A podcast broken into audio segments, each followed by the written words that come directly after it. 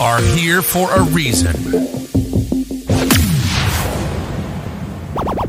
Breaking down the brotherhood, one prayer at a time.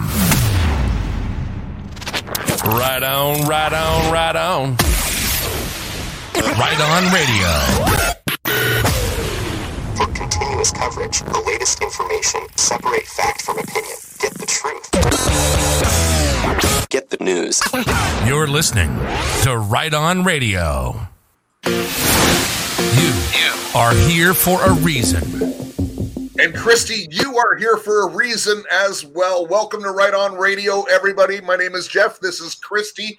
We have a great show for you today. And Christy, you did not even know this, no. But officially, this is our three hundredth episode. Wow, Jeff. Congratulations. I mean, you guys have done such a great job at Right On Radio. The whole team is amazing.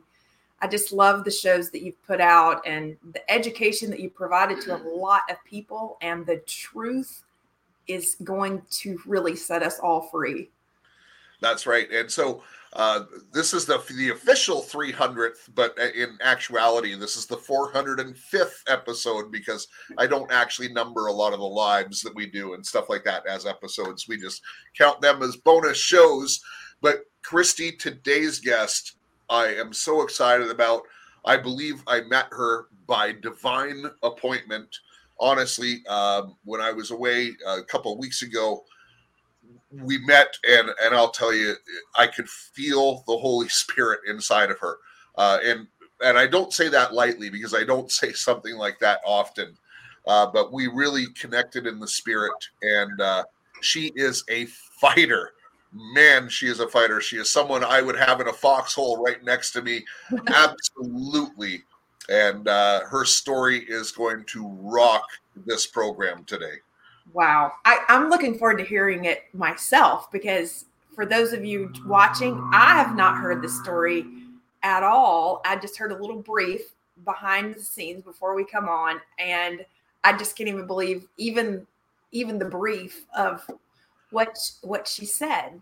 So I, I'm looking forward to hearing and, and really diving in deep. So if anybody notices my eyes wandering, I may, you know, start to do a little research while she's while she's chatting, because that's just what I like to do. I like to research and see what I see what I find, so I know what questions to ask, because guess what? If I have the question already, you've probably got the question too. That's right. So I titled this episode, She Resigned and It Shook America, because if you've been in this movement for a while, most likely you read her resignation letter. It went viral, millions of views, but there is so much more to her story. And you're going to see why she is so passionate about freedom, and we not we cannot take it for granted. We need to fight for this every day. The days of being on the couch are gone. The, you know, I will agree with the cabal. This is the new normal, uh, because we're never going back to the way it was. We can never do that again. It is time to take action.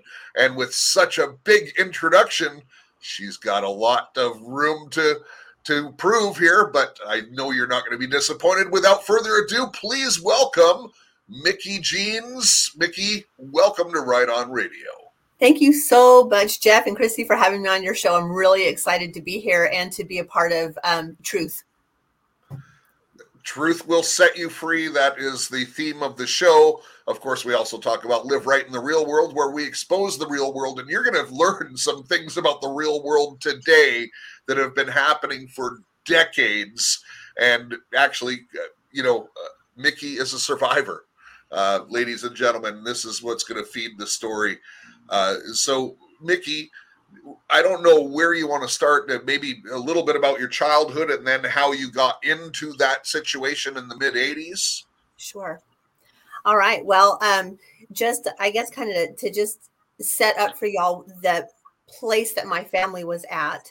Um, we come from a poor background. I know that, uh, Jeff, you can identify with that, uh, being in Compton. Um, we didn't have the tools that we needed to succeed and to be a healthy, emotionally and spiritually healthy family. And so I would say, based on that, uh, that we were just, we were born into sin and we were living in sin. And so as um, my family was raising the next generation, of which I was a part of that, um, there was just a lot of, you know, rebellion and a lot of uh, negativity. And it was just absence of the presence of God is what it was. Yeah. yeah. That that's hell. It is. Indeed. Essentially, it is. That's the absence of the presence of God. And uh, when you have the absence of the presence of God, the world has a bunch of little trappings that it pulls you into. And, and, you know, the Egyptian God will pull you into, he's got a custom designed trap especially made for you. Uh, some people it's gluttony, other people it's alcoholism, uh, nymphomania.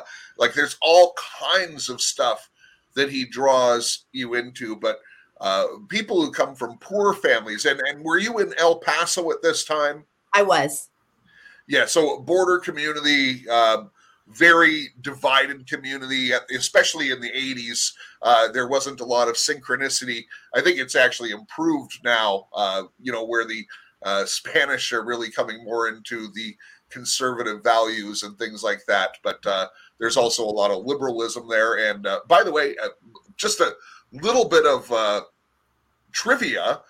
If you look up the word liberal in your dictionary, there's about ten definitions, but one of them is against God. Wow. Really? I wow. didn't know that, Jeff. I... Look it up. It says against God. Wow. Wow. Wow. That doesn't surprise me. I mean, it, I don't know why we should be surprised on that, Mickey.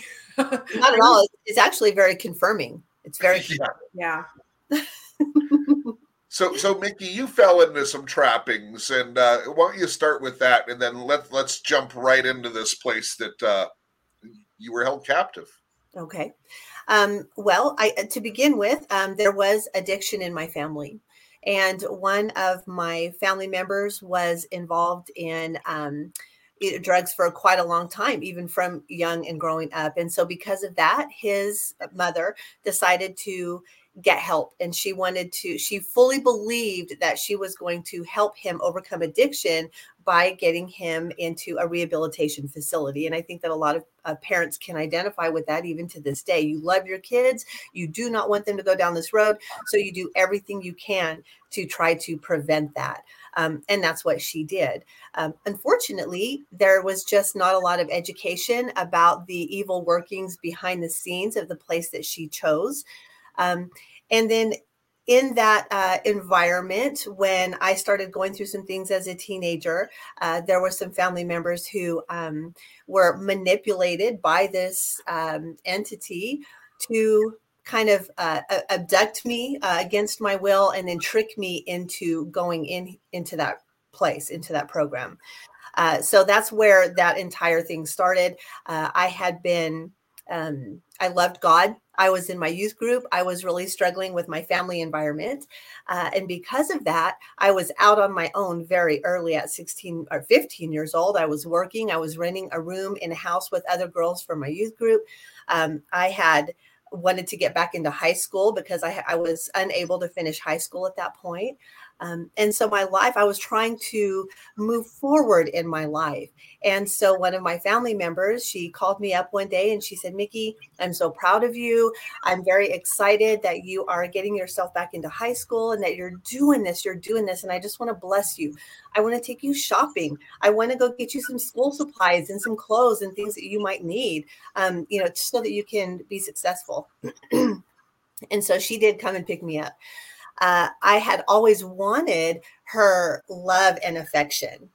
And so I was so happy because I was like, oh my goodness, this, it just made me feel so loved, so wanted, where I was kind of on a road to rejection and I had felt rejected, you know, throughout my uh, childhood. So when she uh, came to pick me up at the house that I was, where I was renting this room, she asked me if, before we went shopping, if I wanted to go visit our family member who was in a rehabilitation center, and I didn't want to go. I didn't Mickey, want. Can I stop you really quick? So this this person picking you up, this is the church someone from the church? No, this was a family member. Family member. Okay. Okay. Yeah. But this so, was a deception. This was a deception. Yeah. Yes. Okay. She came and she picked me up where I was staying and asked me if I wanted to go visit uh, him. And because she was blessing me so much, I felt obligated really to say yes. I mean, how could you say no when someone's about to, you know, help you through a hard time? Um, and so I went to this building and I had to sign what they called a guest log. Uh, and so I signed my name. And the next thing you know, I was taken. Some people came out from behind a door and they took me uh, back into the back of this building. From that point on, hours went by and I was grilled with every question that you could think of. What drugs have you done? You're here for a reason. Apparently you are not as good and innocent as you say you are. Your family is saying that you drink all the time. You have sex with all of these people. Those were all lies. But there was all of this accusation. They so this is just from signing into the guest log. I mean, basically all you did was sign in. Like you're thinking that you're going to visit a family member. So you yes, just signed yes. in a guest log thinking that you just needed to sign in to go visit the family member. And then they started grilling you. Well, they yes. came out from behind doors and literally took you. Yes. Yes. Wow. They took me. And, and can you name this facility? Let's let's just get it out there. Kids of El Paso. Kids, Kids of El Paso. Paso. And so this this facility claims to be like a drug and alcohol rehab, or what? It, what is? They it? do make that claim. They do make that claim. Um, as it turns out, the people who were supposedly licensed counselors and therapists weren't licensed at all. That all came out in court proceedings. Wow. Mm-hmm. Yes. So this goes into court. Your case goes into court, Mickey. I mean, I know we're like the story, but just yeah. so everybody. I mean, this is a very, very serious situation. Evidently, it is.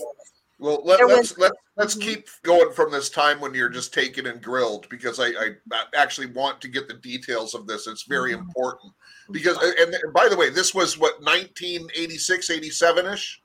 It was nineteen eighty-six, August.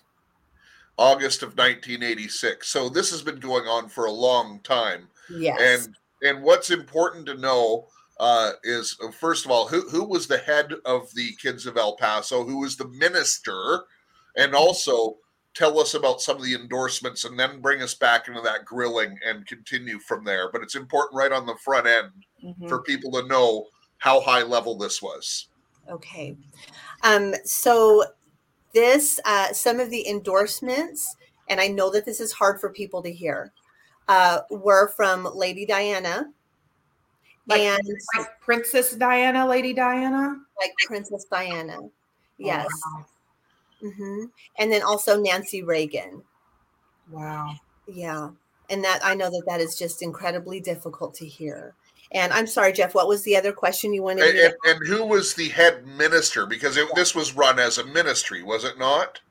Uh, I would say that it was run as a drug rehab. Uh, but when they brought in the um, the practices of this program, it was very, uh, it was a cult. They made you act in ways, chanting, singing, acting in ways that were very cult-like. So the name of the person who was the beginning start of all of it, his name is Virgil Miller Newton. And he actually resides in Florida to this day in Madeira Beach. And he runs some kind of an Antioch Orthodox type of, um, I think it's called Christ at the Sea Foundation. Uh, and Can you say his name again? Uh, absolutely. Virgil Miller Newton. Okay. N E W T O N. And he goes by Father Cassian nowadays. Father Cassian. And and what's the name of Madeira Beach, Florida? Madeira. Madeira Beach. Madeira okay. Beach. Uh-huh. Okay. And it's Christ at the Sea Foundation. Okay. Mm-hmm. So, Mickey, let's go back. So, right, right. I want to go through because you were there for multiple, multiple months. I think you said seven yes. uh, in advance. But let's go back to that room. So literally, you think you're signing into a guest log.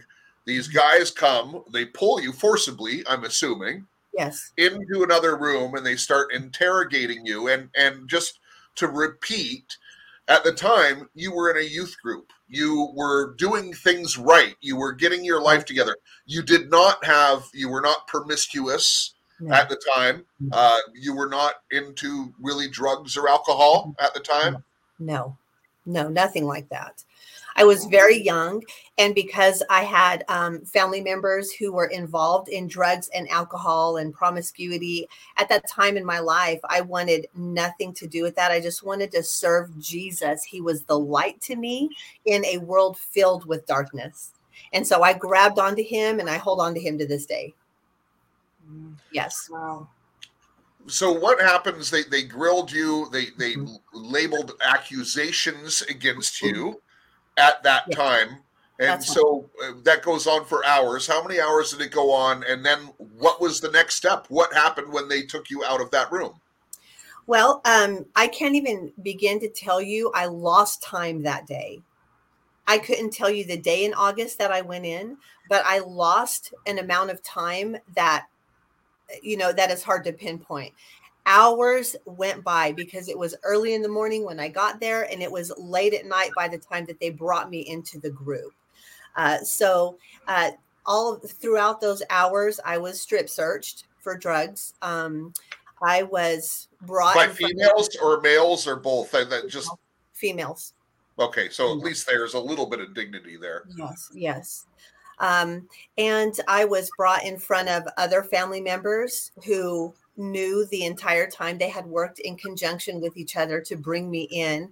So I, I just was on my knees in front of them and sat betrayed in oh tears.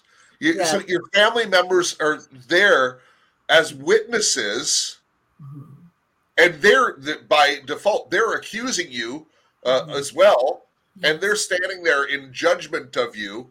An innocent girl, and you said you're placed on your knees. What did that room look like? Uh, to paint paint a picture for us. So the only thing that I remember is that there were four walls with no no decor, and there were two seats. The person who had picked me up to go shopping was not in there. Two other family members were in there, uh, and there were just two plain chairs that they were sitting in, and I was brought in front of them. And then the other two or three people were standing, and these were the people that were about to strip search me and then take me back for interrogation. They had taken my purse, my Bible, my clothes. They dressed me, you know, in, in clothes that they had for me. Um, and so, what were those clothes like, Mickey? So they're oversized jeans and a t-shirt and tennis shoes.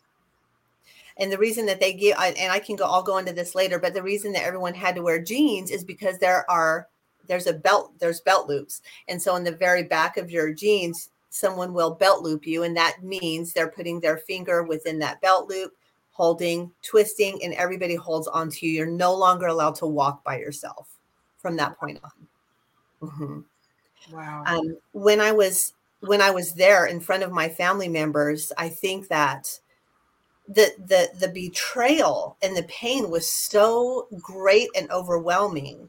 All I could do was just cry. I could not speak or ask why or what happened or is there, you know, any other way. I was in such shock that I was just shocked silent. This is this is breaking my heart, honestly. And I've heard a lot of stories, but I'm just really getting a vivid picture of this happening. And so it was. So you're brought before them. How how did you end up on your knees? Were you forced to your knees? They told me to sit on my knees. So and that, that that's a form of control and humiliation. Oh yes. And, and submission, obviously. Oh yes. And so. So you're you're in this spot. You're in you're in suspended disbelief, and you know from there, they bring you out of this room. They do the strip search and everything else that you talked about. Yes. Uh, then then you go into a dorm, or what happens after that? Have you been fed or been given water at this point? No. Um, as soon as I was, I don't remember if my family members even said anything to me. I can't. I can't place what happened in that room. I just can't place it anymore. Um, but I was eventually taken out from that room, and my family left me in this building. And this was on Boeing Street in El Paso City. So I'll never, I'll, I'll never forget that. But um, there are multiple rooms. It's, It, it now serves as like a Board of Education building. So there are a lot of offices, and these offices were converted, you know, into these interrogation rooms. And so once I was removed from my family, I was again strip searched. I was, you know, had to wear what they gave me to wear. I was, uh, I began to be interrogated not by one person, but several people, only one at a time. So one person would come in with a notebook and start asking me, what drugs have you done? And I would say, I haven't done drugs. Oh, all right. So you've never done drugs. So everyone else is lying and you're telling the truth. And this grueling kind of accusatory questioning just continued.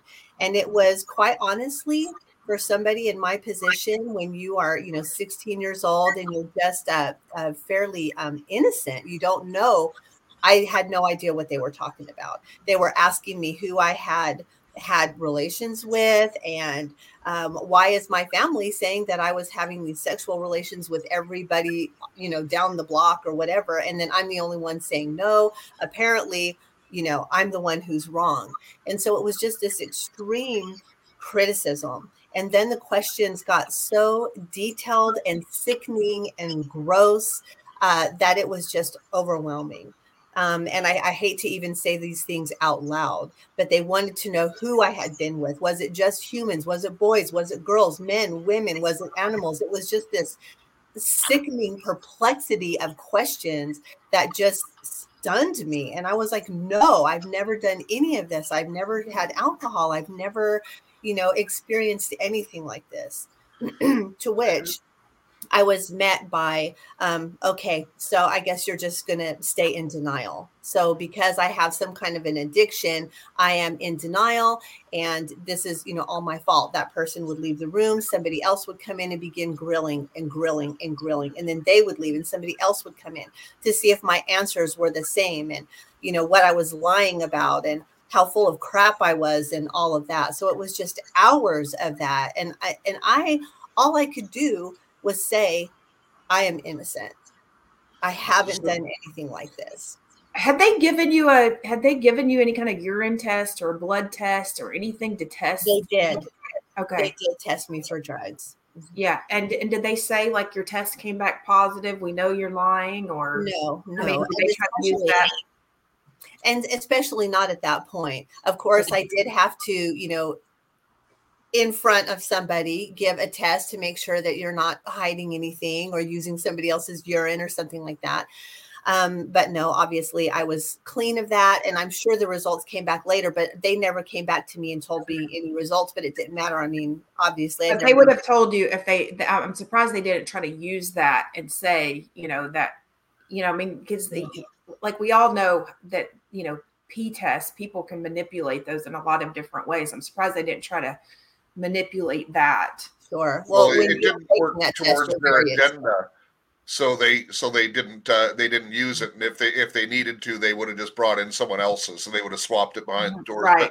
Exactly. I, I, this is, is one thing in my mind that I, I need to ask before we continue on with this story, Nikki. Uh, mm-hmm. Is it possible, and, and perhaps there's been some resolution now that you're an adult and, you know, this is uh, far in your past. Sure. Do you think that maybe your family were just suspect of all these things because you were out on your own so early? And do you think there's a chance they had good intention? Um. So I'm just going to premise this with this comment. I was... I removed myself from my family and was not able to have any healthy relationships with anybody in my family until December of two thousand eighteen. Wow. Wow. So um, it didn't, I didn't know at that time during all of those years, thirty years, I didn't know what the intentions were. I was left with a feeling of, what is so bad about me that you would throw me away? And if, if if y'all have read the Bible, and I know that you have, Uh, you know, it's like Joseph. Why did his brother sell him into, into slavery and put him down that well? Why did this happen? Why is it that the family that I was born into had um, it just thrown me away? And so I took it like, even though I knew I was innocent of all of the accusations, I carried with me for decades. That's just, thirty years. Yes. Just this feeling of, I am the worst person on the face of the earth. I don't know why um, they don't love me. Mm-hmm. And that's how I lived my life, with wow. that kind of a feeling. So after the interrogations, and I assume this is still in the first day or two, did the interrogations continue, or did you, were you brought into some sort of, well, it was a program. Um, and, and by the way, spoiler alert, it was a program. program. Uh, yeah. This is, this is a programming uh, facility. So uh, talk us about uh, what life started to become, uh, you know, in your in your first week in there, and what were the routines, what was happening? Okay, absolutely. Um, I just wanted to answer also the question you had just asked prior. Um, there are certain family members that I have to this day that still cannot talk about this, but because of the Lord in my life and the Lord in my mother's life, she and I have gone through all of the healing for this. So um, I just want you to know that at the time, um, maybe they thought they were doing what was right. I think that one of my family members thought I was being bad when I wasn't. They were just trying to um, kind of help, but w- were very controlling and manipulated my other family members. And so it was a really, a really difficult thing. Um, but the power that God has for restoration and healing is so great that uh, my mom at this point in my life is my absolute best friend, her and my daughter both. So I just want to premise that with that. Um, they were at a time in their life where they were very selfish and very, you know, and partying, and they didn't want to, you know, deal with the rugrats running around. And that was their mindset that they grew up in. And yeah. that is something that is deeply regretted to this day. Selfishness. And that's, sure. that's been going on for decades. Absolutely. And that's, that's, that's the fall of the world right now. And the selfishness that uh, permeates society. It is. It is. And then from that point on, and it was just that one day, that first day where I was just grilled uh, in that room by myself by different people. And there was a point during the evening hours, I'm sure, where they came in and there were several of them just screaming at me and spitting at me and just, you know, uh, calling me a liar. Um, and then at, at one point, I was just completely broken down. I was absolutely exhausted. I was absolutely in shock. I just couldn't figure out. I was so confused. I couldn't figure out what was going on and why this was happening. Um, when the interrogations were over, uh, I was belt looped, right, um, by one of the females and followed by her. There were a couple of other staff members who are people who uh, are in the program, but maybe they've moved up the ranks a little bit. Uh, and then corporate staff, which would be Virgil Newton. Uh, he has a couple of, you know, cronies is what I call him, that do his, his dirty work for him. And they were all in, in that corporate level of that program. Um, they brought me into the group. And I came in from the back of the room being belt looped, which was humiliating enough. Um, I, and there was, the room was divided into two groups of people. Coming from behind on the right side, there were uh, the boys' side, and the left side was the girls' side. The boys' side was much larger than the girls' side. And I was walked, uh, there were two people sitting on like bar stools or high, higher stools at the front of the room. And there was the, if y'all have ever heard of the eight-step program or twelve-step program for like Alcoholics Anonymous or something like that, mm-hmm. these steps were They were condensed into eight steps, and those steps were on the front wall. Um, and I was walked forward by my belt loop to those two people in the front of the room. And then I was turned around to face the group. And they said, you know, we have somebody new in the group. I just want to introduce you. This is Mickey Davis, which is my maiden name. And I mean, let, let's welcome her. And it was like all of a sudden, everybody in the room started to do what they call motivating. This is another humiliation tactic. It was the craziest thing I had ever seen in my life, hands down to this day, they would flap their arms up and down so fast, acting like a monkey, chairs bouncing all over the place. I mean, they were just furiously motivating their hands and arms, waving in the air. Um, and it was loud. I mean, it felt like eagles taking flight or something. I mean, it was just such a loud noise, and everybody was just acting in this crazy way. And I could not even process that at all. And so what they did was they called on my family member who was in the program, who to this day is an active drug addict. Okay. Um, wow. Yes. And they called on him, and he got up and started to accuse me of everything that he had done growing up. Mm. And how, how long had he, had he been in this program prior to your arrival? Months and months, maybe a year, maybe longer. So he wouldn't even know. Like, there's no way he could know because he was trapped in this place. He was trapped in this place, but he was talking about when we were growing up, because we all grew up together. Um, the things that he did when he was, you know, siphoning gas out of gas tanks and huffing paint and huffing gas and burning trees down and all of that stuff. He did all of that. And so he began to accuse me of all of those things that he had done growing up. Mm. Which was very, very confusing. And again, at this point, I was just shocked and numb.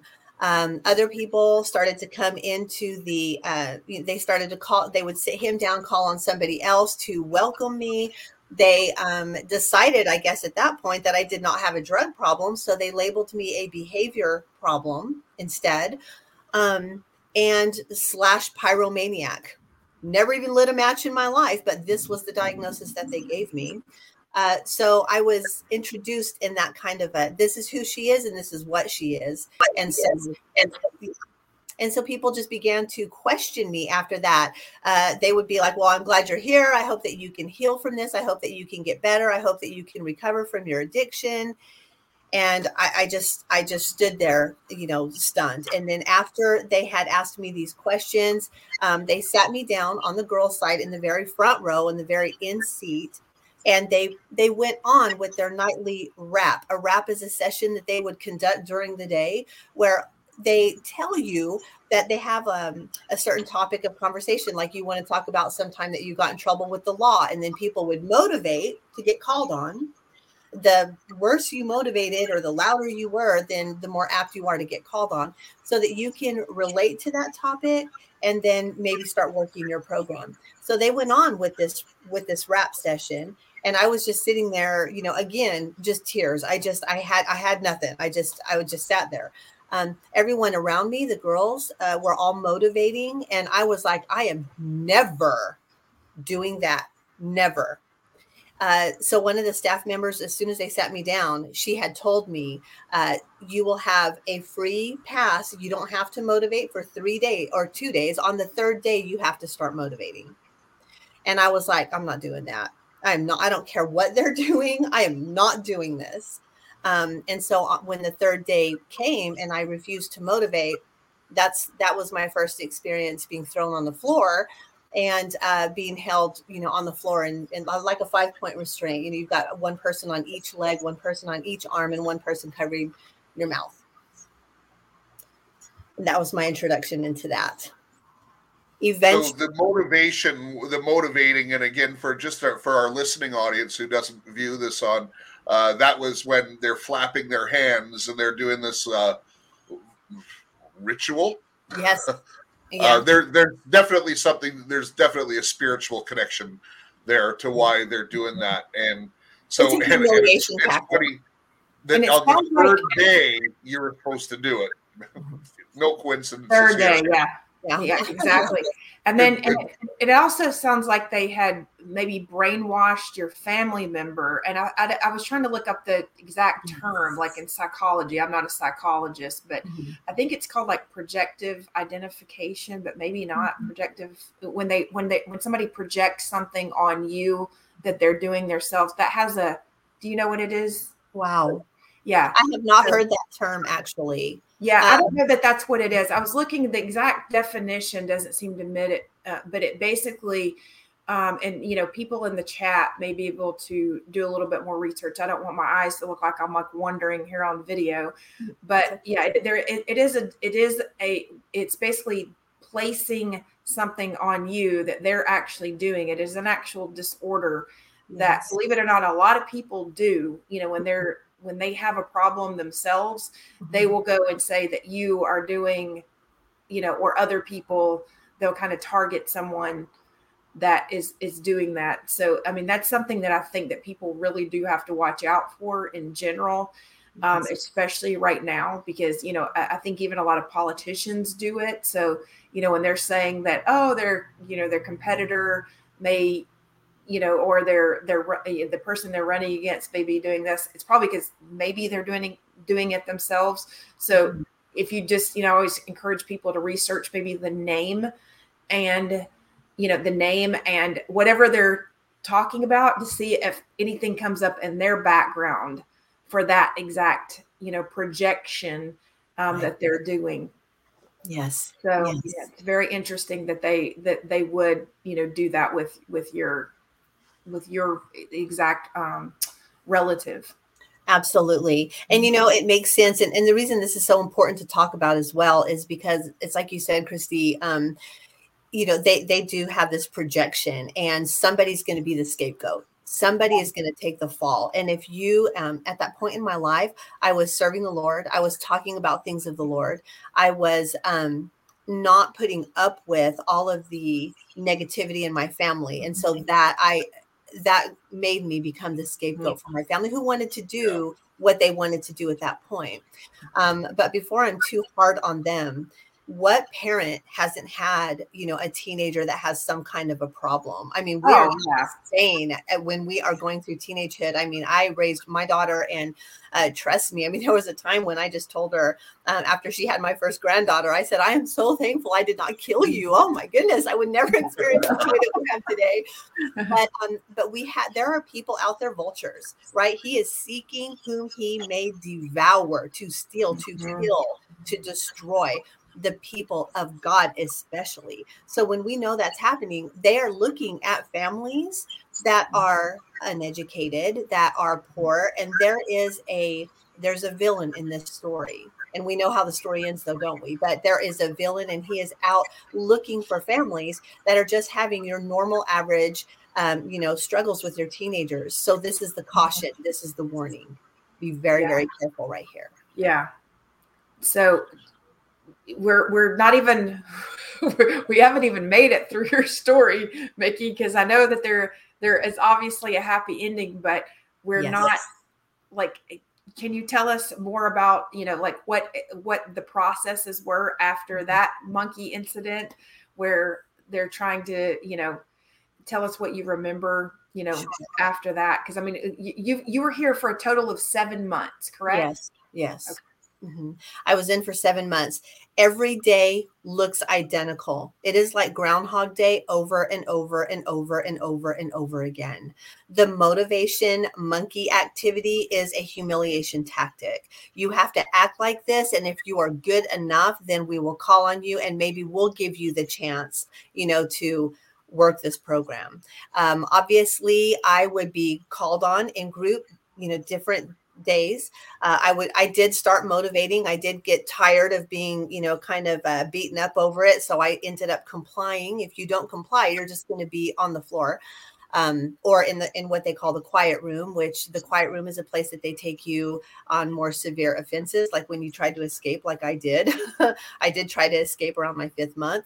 Um, they, uh, they use physical abuse, right, to hurt you, to break you down. It's fear. Sound familiar? Yeah. They use fear. They beat you up one time or you're watching others get beat up. You don't want that to happen to you again. And so you begin to comply. And that is very similar and parallel to what we're going through in today's world. Exactly. Um, every single day there was a, a breakfast wrap, a morning wrap. You know, there was a lunchtime where they would serve you something minimal, halfway healthy, like a sandwich, peanut butter jelly sandwich and an apple. And water. Um, and then uh, at dinner, you would eat it, in your host home. So uh, at the end, you're in the building for fourteen hours a day, early in the morning until late at night, um, going through all of these wraps and exercise wrap, um, where they kind of get you up out of this chair for the first time. And mind you, this is a very, very stressful environment. The girls had stopped having their monthly cycles because the stress was that hard. Um, They, you are not allowed to go to the bathroom. If they don't want you to go to the bathroom, you're not going to go to the bathroom. So we all know what the result of that is. Um, and so in many cases, um, this is going on, and, and and a lot of the clients are just made to sit in that. So there's a lot of um, oh. humiliation, you know, when it comes to that as well. Um, either way, um, you know, if if you, If you are not doing what they want you to do, then they have the control to tell you either you're going to be able to go to the bathroom or you're not. And then, of course, if they don't allow it, and then you um, cannot hold that anymore, which, you know, in that situation, you can't forever. Um, then, of course, you are uh, grilled and laughed at and made fun of and put down and all of that. So they're taking every basic need that we have, your need for privacy, your need for feminine hygiene or just hygiene period, your need for acceptance or love, your need for food, your need for sleep. They would deprive us of sleep. We only slept, you know, three, maybe four hours every night. And then if we were in group and started to nod off or fall asleep, which happens when you're exhausted, um, they they say that that's an indication that you're lying. If you're falling asleep, that means you're lying. And so this is grilled into your head. So you're trying so hard to stay awake because you want them to think or know that you're telling the truth. And it's just a constant um, mind game. It's a constant. This is torture. It's yeah. torture. This is absolute torture. It's very similar. I mean, in a, in a in a completely different way, but the parallels that we've seen, like even with the propaganda on the media of running the death count across that's not factual related to the V. Uh, and, you know, oh, when I say the V, I mean not only this, but the thing that's inside, right? So we're we're not even getting flagged for anything. Um But they they have really mind manipulated people to the point where you will wear a diaper over your face to the point where you cannot get the amount of oxygen that you need, even though you are just wearing this diaper over your face that cannot protect you against, even if even if there was a virus out there, it's not going to protect you. No. So it's it, and so if if you're one of those people that are still believing that, you know, there is like, listen, there are it is a mind manipulation game. And I know that there are people listening right now that have not stepped up and just removed their mask. Jeff and I've talked about this many times, but this is the ultimate sign they have got you. Okay. Obedience. They, it's obedience. And this is part of what it is. And, and, and, and making you believe that you're protecting everyone else. You're not. That's a lie. It's a lie. That's a lie. It's a lie. You know, and yeah, if it were protecting everyone else, then guess what? You wouldn't need to wear a mask if, if that jab that you got worked. Okay. So, and if you've gotten it, it's okay. Like pray, repent, but just don't keep doing it. Sorry, Mickey. I, I literally like no, I just no. so many parallels of. Well, I'm, I'm really glad you brought up all that stuff, Christy, because you know, listen, this is basic human programming, and yeah, programming has come a long way. It's come into mass formation now because of the inundation of information now that comes from so many sources. Um, it, that it was always fear-based and control-based and denial. And torture were, were the ways, and that's what was happening to you, Mickey. Uh, but now it's just if you repeat a lie and have so many people repeat it, it becomes believable, and then they make you think that you're, if you don't participate in the lie, that you are a bad person. And everyone wants to be a good neighbor to each other. That's our human. So they use our goodness against ourselves. Right. So I just want to. I just want to finish up this part of your story, though. So, um, you you, so there was abuse. Was was was there any other kinds of abuses? I don't want to go. I don't want to pry too much. But were were was there molestations or anything like that, or was it more just the stuff that they were talking about? And then uh, you said you had a host home Tell me about that as well. So no molestation that I know about. I certainly wasn't approached in that way. Um, and because of the rigid being accountable every second of every day, that was something that I did not see happen. I learned later on that as people were advancing through their phases, and they were, obviously, I, I didn't finish high school, right? Because of because of this, we weren't allowed to go to school. Um, you're in this building all the time. So your education is stripped from you immediately. Um, but when you work up the phases enough, you can go back to school. Well, at that point, there was a lot of promiscuity issues among people who were earning the right to go back to school. And so that, you know, but as far as like the leadership of it, not to my knowledge. So that was just more human nature. Yeah, young, young adults. Nature. Yeah. Right. Yeah. Okay. Which is probably inside a program like that or outside of a program. Um, mm-hmm. So the host home situation is the actual parents of the people who were in that program, and some of them were of age, eighteen, twenty, twenty-three, twenty-five years old, still being held against their will, even as adults. That was the reason for the court case to begin with. Um, the parents of these people had to, of the kids, the clients, they had to open their homes and go through a rigorous, um,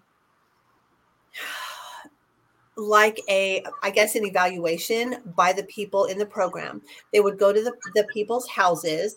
They would identify the room that everybody was going to sleep in. Because at night, when you went to one of these host homes, it was anywhere between four and eight people that are cramped kind of into one room. And you don't have any blankets or pillows. They did give you a sheet. Um, and everyone is sleeping on the floor. And you are locked into this room. So the oh person... Goodness. The client who um, actually had moved up a, a couple of phases, they were, it was their parents' house that you would be at, and they were called an oldcomer. All of us were called newcomers. You were considered an oldcomer when you earned a certain phase. Um, so the oldcomer would put like a cot, or sometimes they had a bed or something like that against that. They closed the door, and then their bed was against that door. And then from the outside, there were locks all on the outside of that door that had to be locked. There were bars on the window so that you could not jump out the window, get out the window, uh, or anything like that. So it was a very um, secure place to house people. And then the vehicles, when we would go from the building to a host home, the vehicles had to meet certain standards as well. They had minivans, they had to have tinted windows, because obviously when you're in the van, you know, and you're driving down the interstate to go to people's houses, um, you can't look out the window and flag for help. So you are, you know, all of the windows are tinted. I am so confused on why they would even have risked taking you out of that building. Was there just not enough room for, like, was this a big building, a little building? I mean, like, because normally you hear of situations like this where you're, like, you're at that location and you don't leave the location at all. So it seems very strange just in general that they would, you know, have you, like, and even family members being okay with you, like, going to someone's, a host home. Like, do you know any, I mean. So when your family members, I think, are the ones that are putting you in there, the least thing that they're concerned about is, is this, you know. Yeah, so I mean, but what I'm saying is, like, you know, even if they thought, Jeff asked earlier, did they think they were doing good? There's no way, if they know, you know, that you're going to some other home, because, I mean, to me, that immediately screams that there, that leaves just an, an open door. Thank God you don't remember, or you did, you were not sexually molested or raped, or, you know, and, you know, I mean, who knows whether it happened to other people. Um, you know, I just say, thank God sometimes you don't remember these things, right? I mean, like, because who knows what. But, you know, it's just very strange that they would have allowed, they would think that that's okay in general, you know. It is. It is very strange. Uh, and I know that, I don't know why they had it set up that way. The building that we were in, you know, dur- you know, from five a.m. until, you know, sometimes eleven or twelve o'clock at night, um, they had uh, cafeteria facilities, because they would feed us sandwiches at, at lunch in the day. Um, so food wasn't an issue. I know that they had bathrooms, um, but they didn't have like shower facilities or anything like that. So okay. I don't know if that was a situation or a reason that they, you know, had um, made this happen.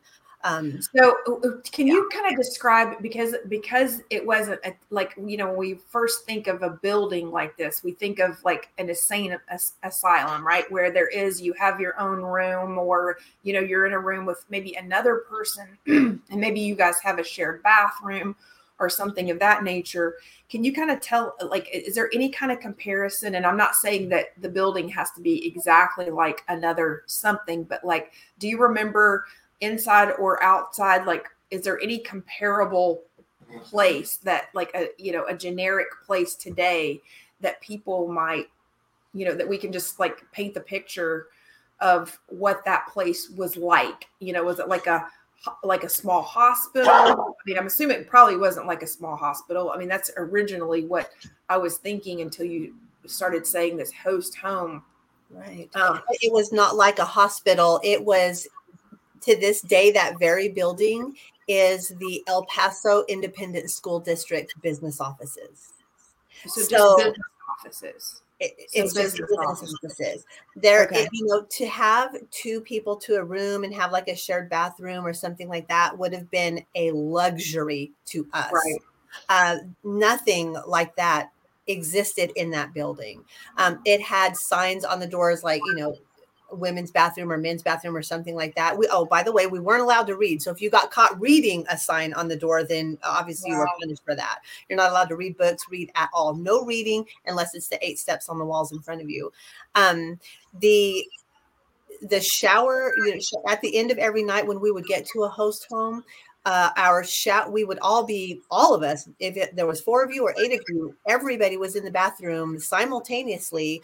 And there were fifteen minutes given for all eight people to shower, brush their teeth, get pajamas on, to go into the isolation room where you're sleeping. Wow. fifteen minutes, eight people to shower, and you're all in the same room. And this is a, like this is a regular house bathroom. So it's regular not- house bathroom. Mm-hmm. Wow. Yes, these are these are people's actual homes uh, that they're that they're running in. And, and tell us again the type of people the type of people that were vetted were other people's parents. Homes? Yes, if you, yes. If you have your child is in this program, in the cult. So, in the cult. So you have a vested interest, right? So who better to trust than the parents who are trying to get their drug addict children better? Yeah, it, this is, I mean, if you can't control your own child and you're sending them somewhere, why in the world would you want to take in eight other children that are like this? I'm sorry, there, there, there had to have been something else going on. You know, mm-hmm. It makes you wonder. You know, there there are things on Netflix where, you know, they're exposing this voyeur guy, and supposedly it's one guy that has cameras in the bathroom, you know, in, in, in all the hotel rooms in California for a while. But it just makes you wonder, you know, were they recording and selling this footage? Were they planning to sell you all? You know, um, there there had to be much more to the why. I mean, and, you know, I, I really am looking forward to researching, and hopefully some of our diggers can even help, you know, because, it, you know, just bringing out what these people, you know, are, are, were possibly trying to do. Yes. And, and, and so just to paint the picture, like, and, and the, you know, I think being locked in a room with no blankets, being having to sleep on the floor, mm-hmm. endorsed by Nancy Reagan, yes. folks. Yeah. Endorsed yeah, by Nancy. By the way, and fact check me on this, but I believe that Oprah was exposed a few years ago about running these types of facilities as well. And, oh, Doctor Phil. It was Doctor Phil who was running these addiction facilities as well, and it was there was an expose done on him. Uh, so, Mickey, let, let's... And Geraldo, that's the reason, Jeff, I wanted to bring out like the type, because, I mean, if you are Princess Diana or Nancy Reagan and you're coming to this facility. I mean, because just in a quick search, um, and maybe we could just post the link down below of showing them at these facilities and in this room, right? So they had to have come there. That's the point. Yeah. These people came there. They saw that there were no, you know, did they bother to walk the rest of this place? Because, I mean, I know as a regular person, if I'm going to endorse something or put my name on it, I want to walk around, and I want the freedom to be able to do that, you know, and I'm sorry if they didn't take the time to do it, but shame on them. Right, right. And it, you know, it's it's interesting that you even bring this up about, you know, Nancy Reagan and how how difficult is it for us to swallow that, because the Reagans oftentimes, you know, we're like, oh, this is the best president we've ever had. You know, we tend to um, want to have a hero. So it's hard to hear that Lady Diana, you know, would be a part of this, or Nancy Reagan would be a part of this. These things are very hard. It's so hard for me to hear even. I didn't realize that they had endorsed this program until years after I was out. And I, before I was awake, if I can say that, you know, um, I had no idea that this was all going on. And so uh, I was just as devastated to find out about these endorsements as maybe some of our listeners are today. Well, and, and, you know, to some of our listeners, and I know I've said this before and I'm going to say it again, but there is a movie called American Made out there um, that has um, Tom Cruise in it. That is the story of Barry Seal. And if you watch the presidents that were involved in the Barry Seal story, which was basically the C I A operation to run drugs. So, and, and who came out with this Just Say No to Drugs campaign? The Reagans. I mean, we all have to wake up at some point. I'm really sorry. You know, listen, my grandfather has an award from Ronald Reagan. Okay. So if it's, if it's heartbreaking to anybody, it's heartbreaking to me too. I mean, literally he has an award, you know, for being in the Army, the Ronald Reagan Presidential Award. Okay. So, I mean, you know, and, and, and my grandfather loved that award and he had no idea that, you know, this was going on. So, but the rest of us, we have to wake up and, and realize that these people, many of our politicians are not good. Um, and, and it doesn't take very much digging to see that. They're all in the same club. They are. Yes. Until we step up and take the positions, you know, and, and that's what we're supposed to do. You know, Jeff and I talked about it the last episode. Yeah. So we have to do it. We're going to be talking more about it, hopefully. Um, but yeah, we can't continue to let these people, you know, number one, when we, when we think that they're good and let them occupy our minds. I mean, even Princess Diana, you know, she tried to come forth with her butler, you know, there's, you know, I would, uh, you know, it makes me want to go back and like, listen to that story, you know, and people like, um, you know, I mean, obviously, you know, there, I think she was a victim. She was, a yeah, I think she was too. You know, yes, exactly. That's what I was going to say. And, and, and her profile was used for stuff like this. At least that's what we want to hope. Right. I mean, you know, we, all, we all have to keep our eyes open to that too. We don't really know. Um, but that's the reason we're not supposed to look at any one man or woman. Um, and we're supposed to look to um, our Lord and Savior. You know, that's what we're supposed to, and, and, and ask the Father, you know, ask him. I mean, he will reveal it to us. I mean, I know that's what I do, you know, when I am looking for something, and it really doesn't take long. I feel like he will, he will like just take us to the right spot. Just in time. He's yeah. a just in time yes. God. Yeah, exactly. So, Nikki, let's just, let's just finish up this portion here and tell me about the day you get out, because you really hadn't seen sunshine in seven months. Yeah. Tell me about that. Um, so in this program, I told the truth for the first five months. I had never done anything. That wasn't working. I was praying for God to get me out somehow, to release me. I remember the story in the Bible where the friends had cut a hole in the ceiling and, you know, and, and brought their friend down for Jesus to heal.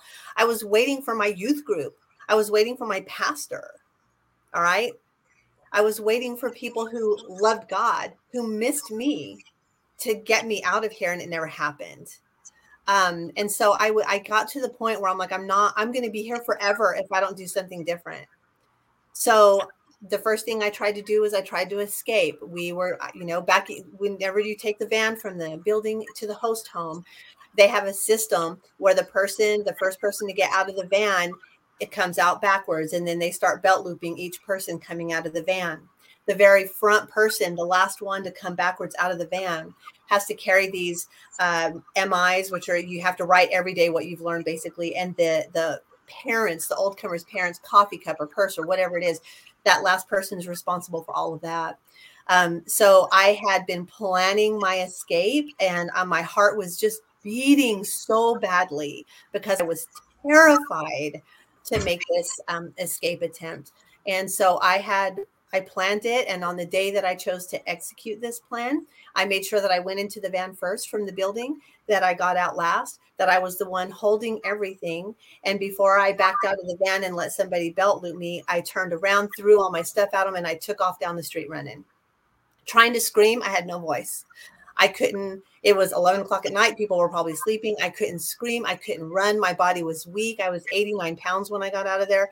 So I couldn't make my body do anything. And then the next thing I know, I was yanked just by my hair and yanked down to the, uh, to the asphalt in the middle of the street, and then restrained, and then brought, you know, obviously back into the, uh, to the, uh, the host home's house.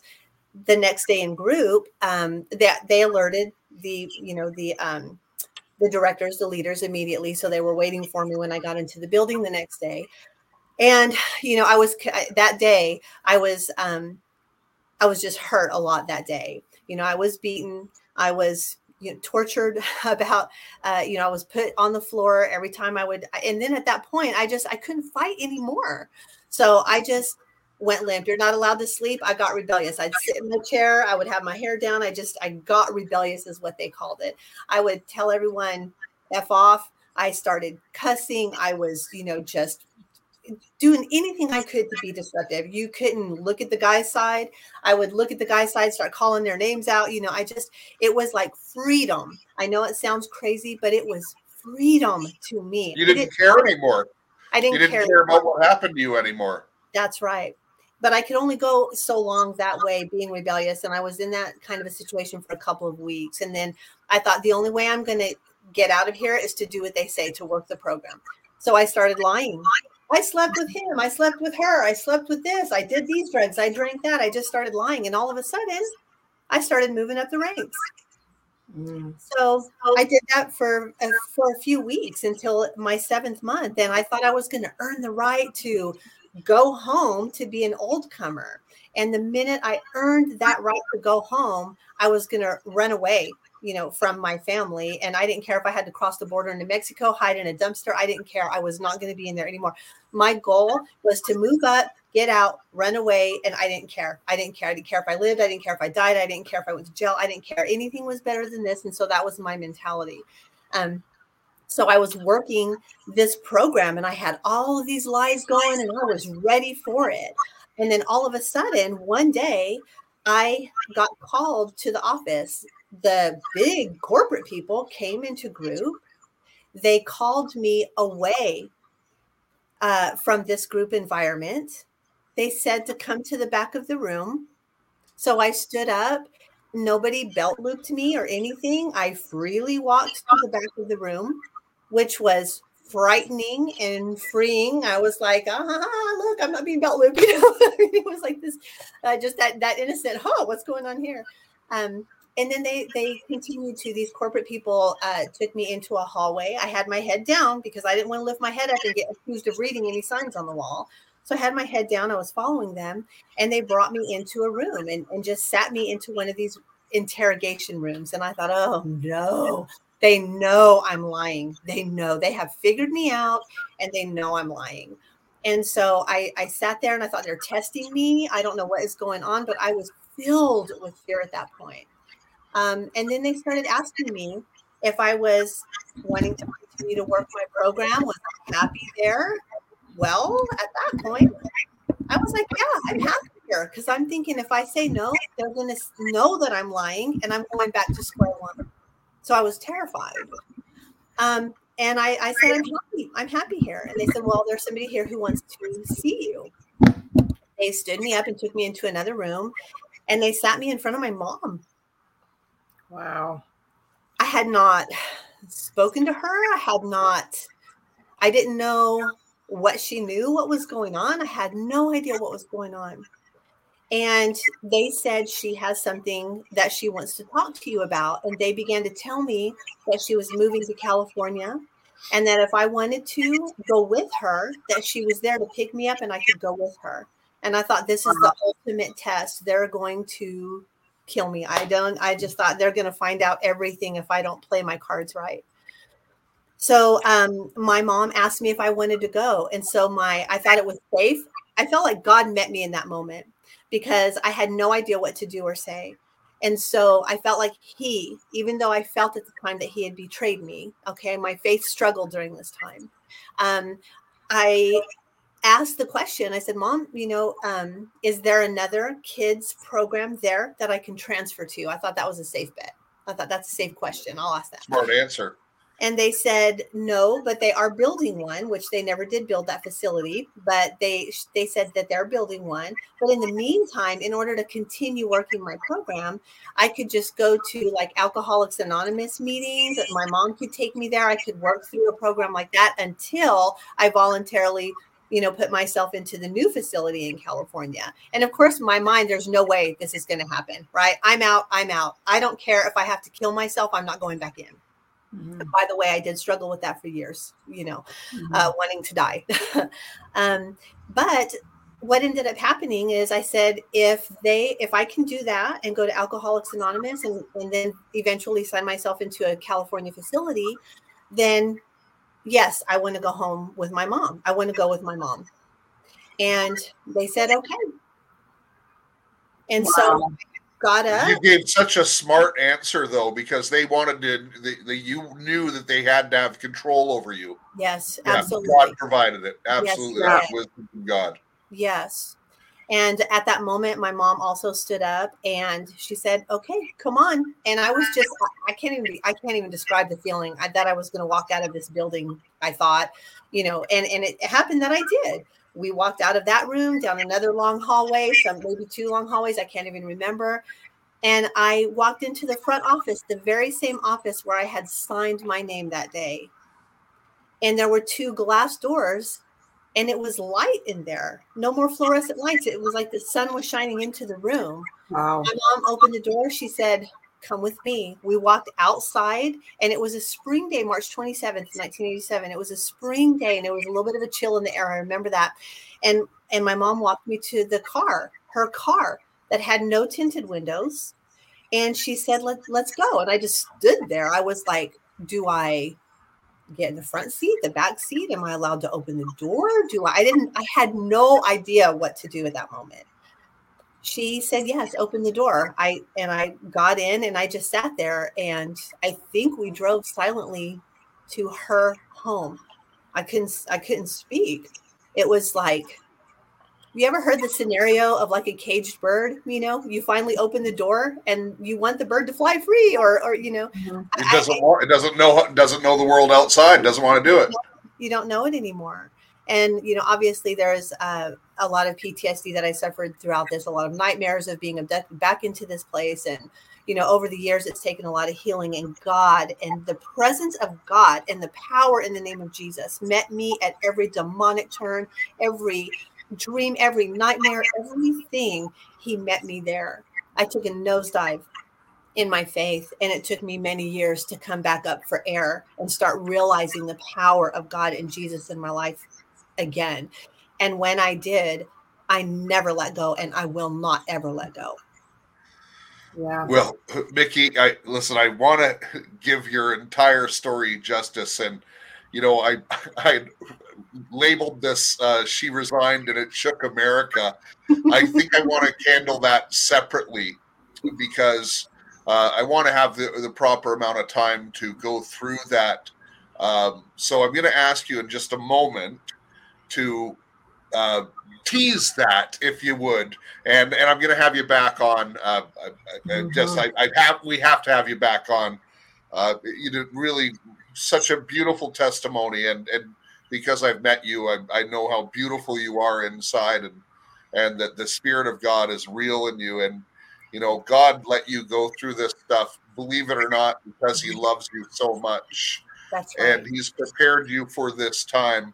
Uh, but just before I let you tease that, I have to say that I met Mickey at a My Liberty Stand event because we fight for freedom at My Liberty Stand. And yes, she is on the team. Christy's on the team. Everybody's on the team. You won't believe the testimonials. We are building a kingdom economy.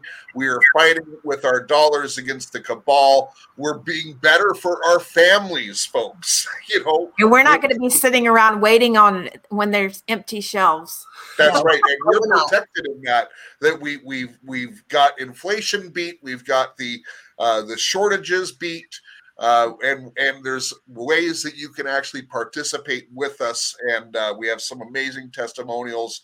Uh, Mickey is one of them. Christy is one of them. I'm certainly one of them, and uh, we're going to do a show on that in the future. But I just wanted to say, go to my liberty stand dot com, uh, particularly for North America right now. Although I am opening up uh, internationally now that my application has been approved. Just a couple little steps so I don't mess it up that I got to walk through. Uh, but go to my liberty stand dot com. Don't delay. And by the way, if you have signed up before and no one's contacted you, sometimes there's been a glitch. Uh, sign up again. And if you've signed up twice and you're frustrated, send me an email at right on jeff at gmail dot com. Uh, so, Mickey, tell us about, tease us your resignation and set up the next show with you. Um, okay, I will do the best that I can. So, there is such thing, such a thing out there in our world today. Uh, that is the medical cabal. It is real. It has been going on for many, many, many years. And I would have to say, because I was in the medical field for over thirty years, that there is a mind game going on in, in the healthcare arena. And if we Um, because we begin to seek for truth, when we start seeing what's really happening behind our hospital systems, um, it is shocking, it is devastating, it is disappointing. And I'm going to go out on a limb and say this. If people are still working in America's hospitals, you are complicit, not only in death, but in corruption. So uh, that that and that is why uh, I have chosen to leave. And your resignation is is certainly epic. And, and it's funny, I had read it and I didn't realize that was yours when I met you, but I had read that a while ago. And uh, really, it wow. It is a takedown. Let me tell you, uh, it, it could not have been more spirit-led, in my opinion. Uh, it really, really was something special. And uh, look, we're we're going to talk more about, I'm going to do a whole show on that with you and the medical tyranny. Um, but Christy and Mickey, I'm going to put you both on the spot here. So this show right now, we're... Oh, Mickey.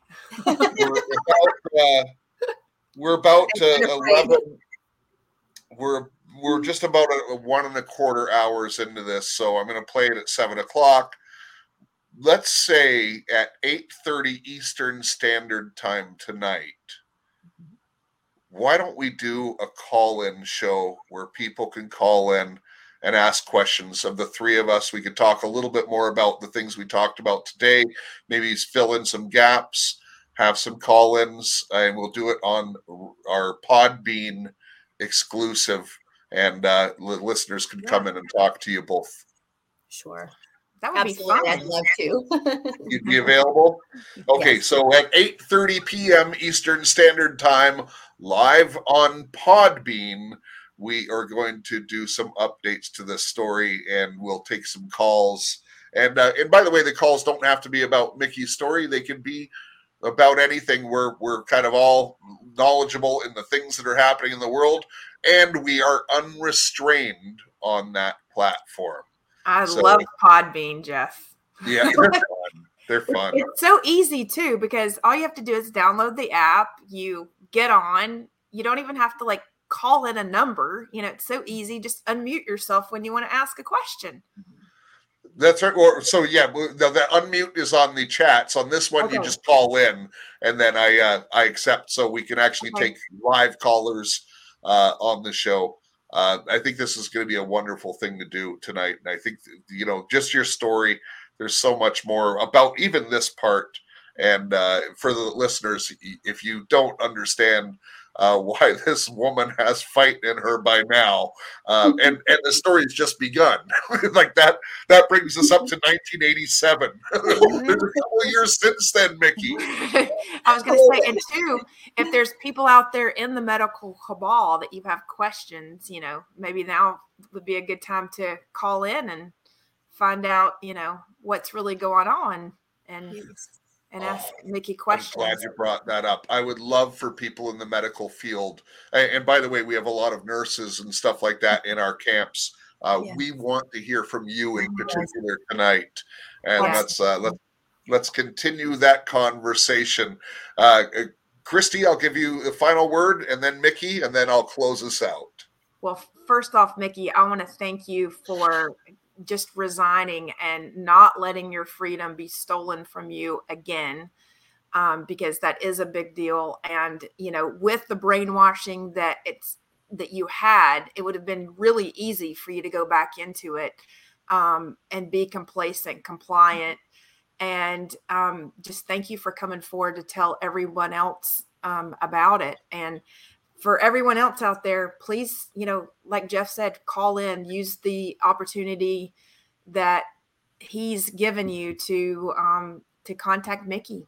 I mean, that's, that's all I've got to say. And of course, you can, you can follow patriots perspective dot com. Everybody knows that. And like Jeff said, you can shop with me on My Liberty Stand too. You know, if you want to send Jeff the email, I'm sure he'll figure out a way. I'll forward, I'll forward it to Christy, and she will contact you personally. Okay. If you want to shop with me, you can get lipsticks, good lipsticks. I know all the good colors.